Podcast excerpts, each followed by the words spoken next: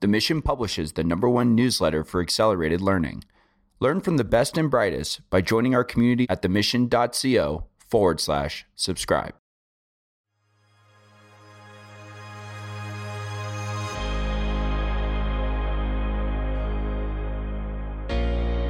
On this episode of the Mission Daily, CEO and co founder of Lambda School, Austen Allred, joins our show to discuss affordable education and why schools need to focus more on job placement. We hope you enjoyed the episode. Why don't you give us a quick intro? Name, what you do, who you are, and tell us a little bit about what you what you're doing at Lambda School. So my name is Austen Allred. I'm the co-founder and CEO of Lambda School. At Lambda School, we train people to be software engineers in live online classes for free in exchange for a share of people's future income for two years. So basically, we're trying to create a world class job enabling education and make it accessible to everybody at no upfront cost. It's super interesting, but before we get into all of that, I want to get into a little bit of your background. Tell me about your education experience, your entrepreneurial experience. What made you who you are right now? Yeah. So I grew up in Utah. Kind of, I, I went to school at BYU for a couple semesters and then ended up dropping out. Just had a pretty miserable experience there. But my whole life uh, have been kind of in and around tech and computers and the internet. So yeah, eventually wound up. There's a lot of in between time, but wound up at a lending company in San Francisco called LendUp, working on the growth team there. And before we moved to San Francisco, we were living in rural Utah. So going back and forth between San Francisco and rural Utah just was kind of bothered by the discrepancy in opportunity. So in in San Francisco, we'd be throwing out, you know, ten thousand dollar referral bonuses for a software engineer, and then I'd go back to my friends back home and say, you know, go study something, become a software engineer, and there's big money on the other side, and they'd say that's you know too expensive, too much risk, I can't afford it. So we really started Lambda School to solve that problem of how how you can get a high quality, you know, job enabling education to folks that wouldn't otherwise be able to afford it. It's funny that you dropped out of school. Maybe that's not it's not funny. It's funny that you dropped out of school but then wound up making education your kind of career, this thing that you're doing full time now. Tell me a little bit about what you originally planned for yourself and and how it morphed into what it is now. I you, you touched on it a little bit, but did you ever envision yourself as somebody like running a school or an education enterprise the way that you're doing? No, not at all. I mean, I, I always thought that surely there would be somebody who would fix this problem who is more qualified or who is a teacher or, you know, who has a background in academia, something like that. Eventually just got pretty frustrated and realized that no one was actually going to solve it. So I, you know, I look at things from you know, from being at the lending company, I think a lot in financial terms and especially in terms of risk because that's what being at a lending company is all about. And just realize that it's way too much risk for the average person to go to a school that, you know, there are very few people who can afford the risk to go to a, a code school or to learn to be a computer scientist or to be a software engineer. So, you know, I knew pretty early on when we started Lambda School that I would have to bring in the people who are real experts in instructional design and teaching. But eventually I just kind of realized that nobody else was going to solve the problem, so I might as well take a shot at it. And what was the process like of of building this? How did you make it work? Yeah, so my background is in kind of growth and marketing. So I partnered up with a co-founder who was a, a teacher at a code school, and we kind of just started saying, you know, let's get something off the ground that's online. The first obstacle was how do you make a school work that's entirely online because there aren't very many people that do that, at least synchronously. You know, so we wanted it to be live and interactive, not pre-recorded video. We wanted you to have a relationship with the students and with the instructor so we started out just a paid upfront code school that was online, and that was pretty much the entirety of the vision in the early days. We just wanted to do a really good job. In doing so, we found a couple things. The first was that it's just really hard to do a good job in 12 weeks, which is the length of most code schools. And if you go longer, you know, we always really wanted to do a school that was six months long, but you can't get enough people to pay you enough to you know fund that. So you'd have to charge something like $20000 in tuition. Not very many people have $20000 so just as we were trying to figure out how to make everything work the best way for the student what their needs were what their risk appetite was what the actual needs of the employers were on the other side we eventually found our way to the model that we have today. And tell me about what kind of feedback you got from those original classes, from those original students, and how that helped you build what you wanted to build. Yeah, so we would teach to kind of drum up interest for the main class. Um, we would teach free classes online that were, you know, a month long, and we would have 7,000 people in those classes. So I just started basically emailing everybody saying, "Hey, why, you know, why won't you join us? Why won't you pay us $10,000?" And everybody basically said, you know, I don't have $10,000 to spend. Or, you know, if I could, I'm not really going to risk it with this new school that I'm not familiar with because if it doesn't work out, then I'm in a whole lot of trouble. So we, you know, realized that it was the risk for students. They, they're happy to pay for it after they get a job, but they don't have the money right now and they can't afford the risk. So, you know, we we sent out an email that said, you know, all right, we have one spot left in one of our cohorts. If you'll pay us $1,000 up front instead of the normal $10,000, then you don't have to pay us the rest until you get a job. And where normally we would kind of get five applications in response to an email, we got 150. Wow. So that that's when we realized, okay, you know, we're on to something.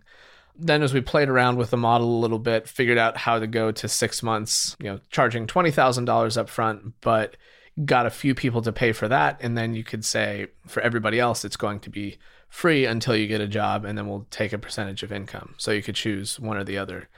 And when we sent that email out we had 2000 people apply. So it was pretty clear pretty early on that that was the key.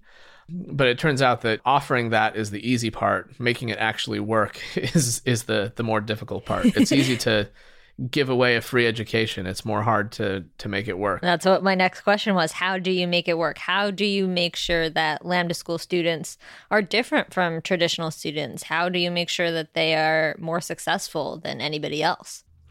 Yeah, I, I think there are a few things that play into that. The first is that every other code school is really battling for the attention of the very few people that have $10,000 to spend. And I think that's a tiny, tiny fraction of the market. So when you open it up to everybody, you can find the folks that are a little more hungry, a little more willing, that just, you know, are perfectly capable, just haven't had the opportunity. And then the other thing is, you know, those incentives just force you to make a really, really good school. Some of that stuff is subtle in the instructional design has to be good enough that people will show up and learn how to code and not drop out the admissions process has to filter for people that are actually dedicated and interested, not just excited about the idea of having a new job. They have to be willing to put in the work, and we have to filter for that.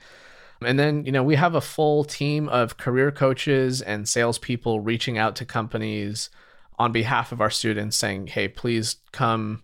I know you're hiring engineers and you need engineers. Consider people that don't have CS degrees and don't have the traditional path and come come meet our students and let us show you what they're capable of.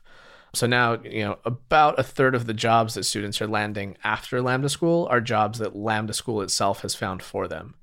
And I think that that trend will continue to the point where the vast majority of jobs will be, you know, something that Lambda School has sourced. And you know, in an ideal world, a couple years from now, all of the students are hired before they graduate because we have great relationships with employers along the way. For sure obviously this is kind of a coding school. Technology has a lot to do with what you what you're doing. How has technology made all of this possible? And how are you adapting to new technologies as you go along? Yeah i mean i think even if you tried to start lambda school three years ago i'm not sure it would be possible.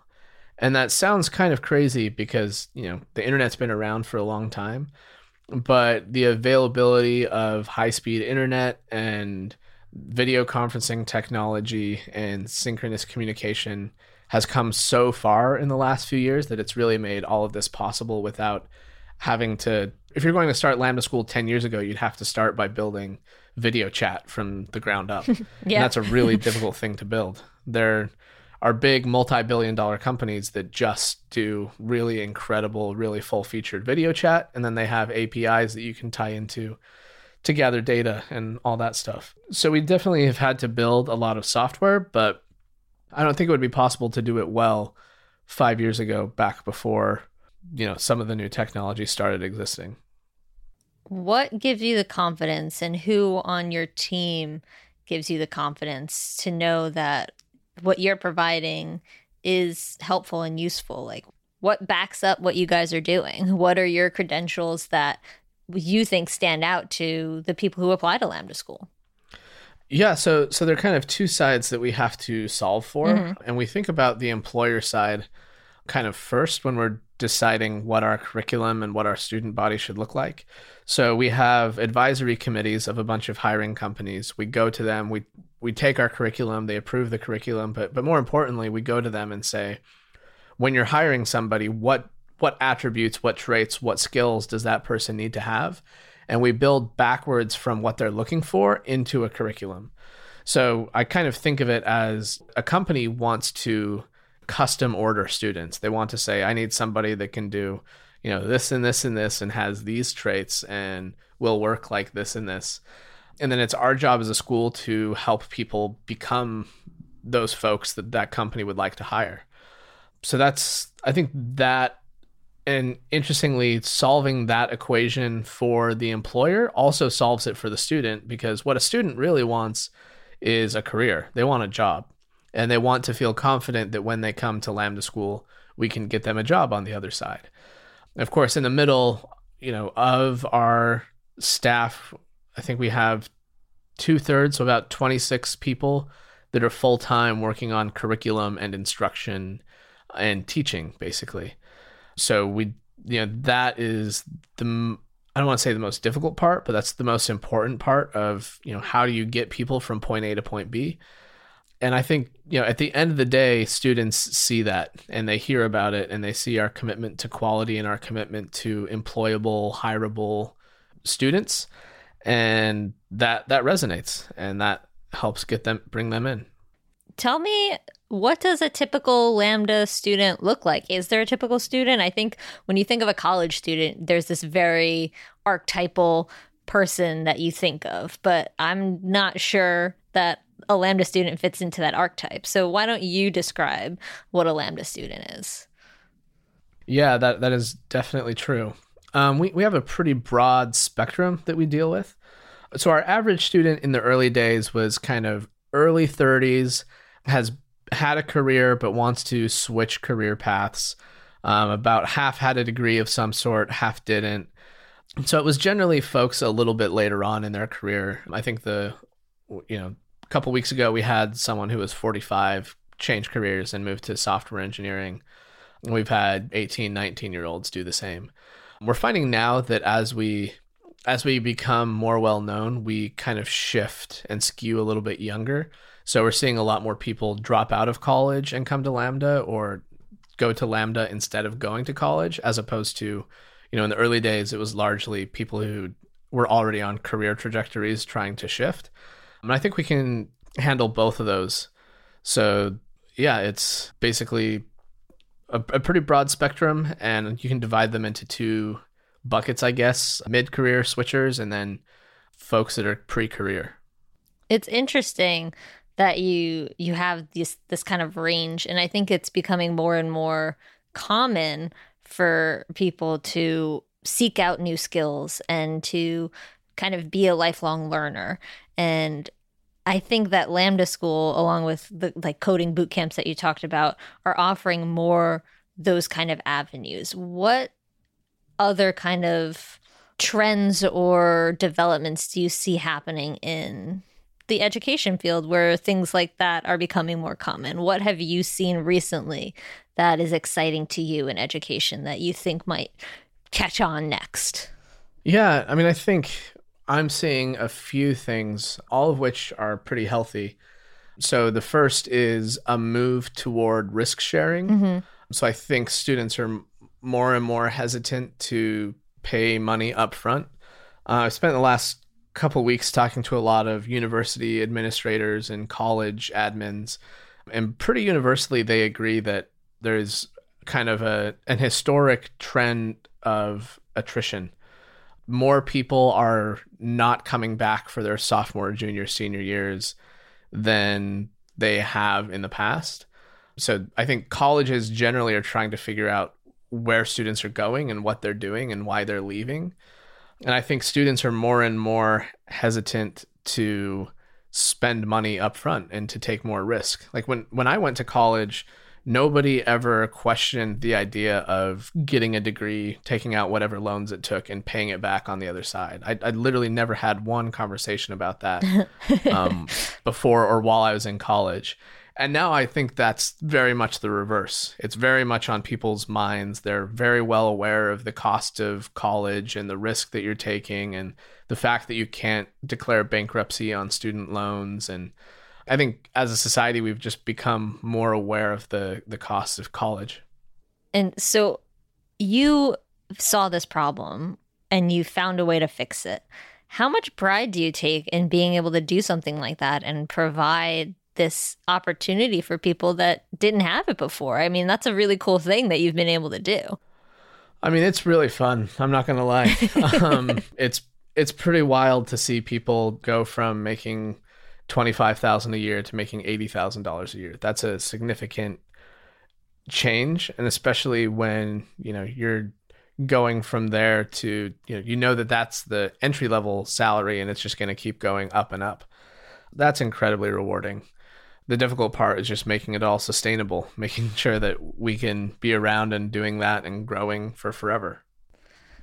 Yeah, for sure. And which leads me beautifully to my next question how does Lambda School grow from here? What do you want to do next? Where do you see it going? What innovations are you excited about or do you want to pursue? Yeah, so I think the most important thing for us right now is building out our hiring network. We've got a small team that's doing outreach to hiring companies. We want to extend it from where it is now to where we have call it a dozen people working on reaching out to companies, making sure that every company knows we exist, that every company is hiring from Lambda School students. And I think the students will see a lot of value in that. At the same time, we had about a thousand students that started or will start in 2018. We're planning on about 3,000 in the US in 2019. And then in January of 2019, we're opening in Europe. So that's kind of the next six months is just growth and opening up new countries. And then from there, we'll start playing a little bit with other verticals and hopefully we can start playing a little bit more with kind of living stipends and subsidized housing and, and stuff like that to allow more people to participate. Obviously, you guys have had success and it's been amazing. What has been the biggest challenge you've faced so far? What's been one thing that's caused you the most trouble that you maybe weren't expecting or that you were expecting, but you figured out a way to get around it? It's funny. One of the biggest problems we've had has been that students from a lower income background can kind of plan financially to make it to graduation, but the day graduation is over, they're out of money basically. Mm-hmm. So they need to find another job, they need to go do something else. And the job search portion of getting a job is still really difficult.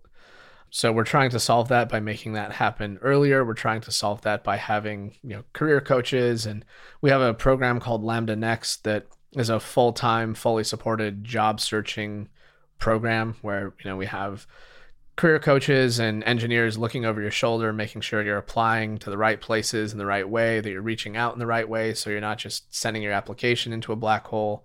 You know, they're reviewing resumes and portfolios and helping you present yourself as a capable software engineer better. But if you're a lower income student that needs a job two weeks after graduation, it's just really tight to make that work. So we're, I think that's our main problem right now is how can we make sure people are supported well enough that they can actually go through the work that it takes to get a job. Almost for everybody, it's still not instant. It doesn't happen overnight unless, you know, we can help them get that searching done in advance somehow. So that's that's our main problem and frustration right now is the 10 to 15% of students that just can't afford to look for a job. That's really hard. Yeah.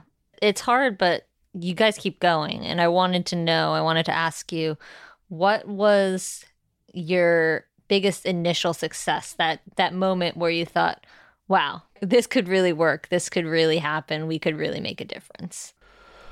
I think it happened when our first few students got hired by top tier folks. So, you know, we had a lot of students get hired really quickly, but it was still like, yeah, we can train software engineers, but we can't train them for Google, Uber, Amazon, that kind of thing. And now we've had students hired at, at all the above. We have students at Google, we have students at Amazon, we have students at Uber. So it was, it was when, you know, and re- really when companies that were hesitant to talk to code bootcamp grads would hire somebody and then come back and say, "Oh my gosh, can we hire 12 more? Can we hire 50 more?" I think the biggest number biggest request we've had is can we hire a 1000 more? That's when you know that it's really working when the employers are loving the product and they want to double down and at the end of the day that's where the dollars come from even though it's via the students. If the employers are happy, then the students are happy and we're happy. All right. So, big goals. What is the biggest goal for Lambda School? Where do you want Lambda School to be five years from now, 10 years from now, 20 years from now? How do you want people to look at Lambda School? Yeah. So, there are a couple things that I keep coming back to, some of which are I get made fun of because they seem so ambitious, and then some that are still ambitious but less ambitious. So the, the two goals that I keep in the back of my mind is we want to create a thousand millionaires that wouldn't have otherwise been millionaires. So that looks like moving people's income significantly when they're younger and then helping them have the personal fin- finance wherewithal to know how to invest and save. And then the other is, you know, maybe it's not tomorrow, maybe it's 10 years from now, maybe it's 20 years from now, I don't know, but we want to have a million students all get jobs. So that would be not only in the US probably, it would be all over the world, but that's the the watermark I keep in the back of my mind is how do we get to a million students? That's awesome. All right, we always end every interview with a lightning round, some quick rapid fire questions. How do you feel? You ready for this? Yeah. All right. First one, what are you reading? What book have you read lately that you've enjoyed that you would recommend? Oh man, let me pull out my phone and look at my Kindle app real quick. Love it. Let's see. Softwar, um, a book about Larry Ellison. I'm reading The High Growth Handbook by Elad Gil. Big Debt Crises by Ray Dalio. Let's see. I'm not. Who is Michael Ovitz? That one's really good. Autobiography of Benjamin Franklin. A novel called Cherry. That one's really interesting. Anyway, I read I'm one of those people that reads 10 pages at a time in like 20 different books and never finishes anything. But, but yeah. You you read a lot. You're like our uh, our CEO Chad who's with you. He reads more than anybody I've ever met. He's crazy. yep, I I definitely read a lot. All right, what about podcasts? Are you a podcast guy? Do you listen to podcasts? Um, I do. I mostly listen for people so I you know search for specific guests as opposed to mm-hmm. shows. I mean, I've, I've listened to Serial, I've listened to some of that stuff. My favorite podcasts are probably the the Farnam Street podcast, and then I like Tyler Cowen's podcast as mm-hmm. well. Yeah, that's um, good. But really, I'll I'll listen to whoever's interviewing the guests that I find interesting who are the guests you usually veer towards? Like, what, what, who do you find interesting? I listen to a lot of different tech CEOs and investors and, and that kind of thing. And then economists and finance people. I spend a lot of time in the world of tech and the world of money. Those are probably my, where I spend a lot of my time thinking and reading. You should check out the Missions IT Visionaries. Ask uh, Ian about that. we have a really cool I'll podcast you might enjoy. Yeah, uh, sounds good. All right, what about what about music? What playlists do you listen to? Artists? Who's who's on who's jamming in your headphones? Oh, music. Um, let me open Spotify. um, you are a tech guy. So I feel like sure. yeah, I feel like when I like got married, I stopped listening to music as much. Well, I, I, I didn't stop listening to music. I stopped like finding new music. Mm-hmm. So I'm kind of stuck on like the same artist I had five years ago, and I don't know of a good solution for that. Let's see. The most recent ones I listen to are Youth Lagoon. They're Mhm. not really around anymore, but I like them. Big Sufjan Stevens fan. And I've been listening to a lot of rap lately.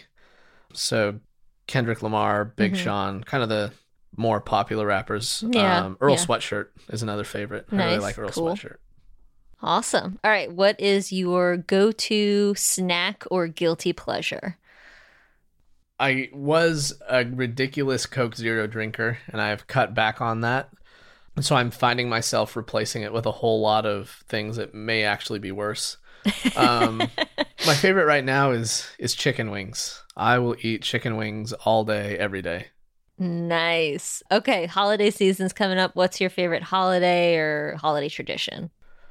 Definitely Christmas. I like hanging out with family. I've got a wife and two kids, and we'll go back to to Utah and spend a lot of time with family around the holidays. And uh, just kind of, we always go for a skiing trip. We always mess around with razors and four wheelers and sleds and stuff like that. Just hanging out with the family. Okay. So, what inspires you? The thing that inspires me the most are founders doing incredible things. So I love, you know, I'm a huge Elon Musk fan despite his flaws. Amazon, just looking at some of the, you know, I think companies are where a lot of the best inventions and creations are happening in this day and age. So I, I obsess over biographies of founders and people doing unreasonable things. Really inspires me. And last question What is the best piece of advice you've ever been given, or a piece of advice you would like to leave the audience with? So I still think about this all the time. When I was 15 or 16, for some school project, I'd emailed some NASA astronaut and asked to interview him. And I'm sure he, you know, was bothered all the time, but he, I think because I took the initiative and I was a little punk kid, he, he took the time out. Um, and I asked him a similar question, like what, okay, I'm 14 or however old I was, what would be the one piece of advice that you would give me? And what he said was find the thing that you're most interested in and get to the center of wherever that's happening. And I think about that a lot. You know, for me, what's really exciting is tech and finance and how they come together to kind of change things and getting to the center of where that happened was joining a company that was doing all that stuff in Silicon Valley. And I spent a lot of time in New York as well, but I think that advice was really interesting. Find whatever you're most passionate about and get in the middle of it somehow. That's awesome. I love it. Austen, thank you so much for joining us today. I really appreciate you taking the time out and all the work that you're doing at Lambda School. And I wish you the best of luck with everything going forward. Okay, sounds good. Thanks so much for having me.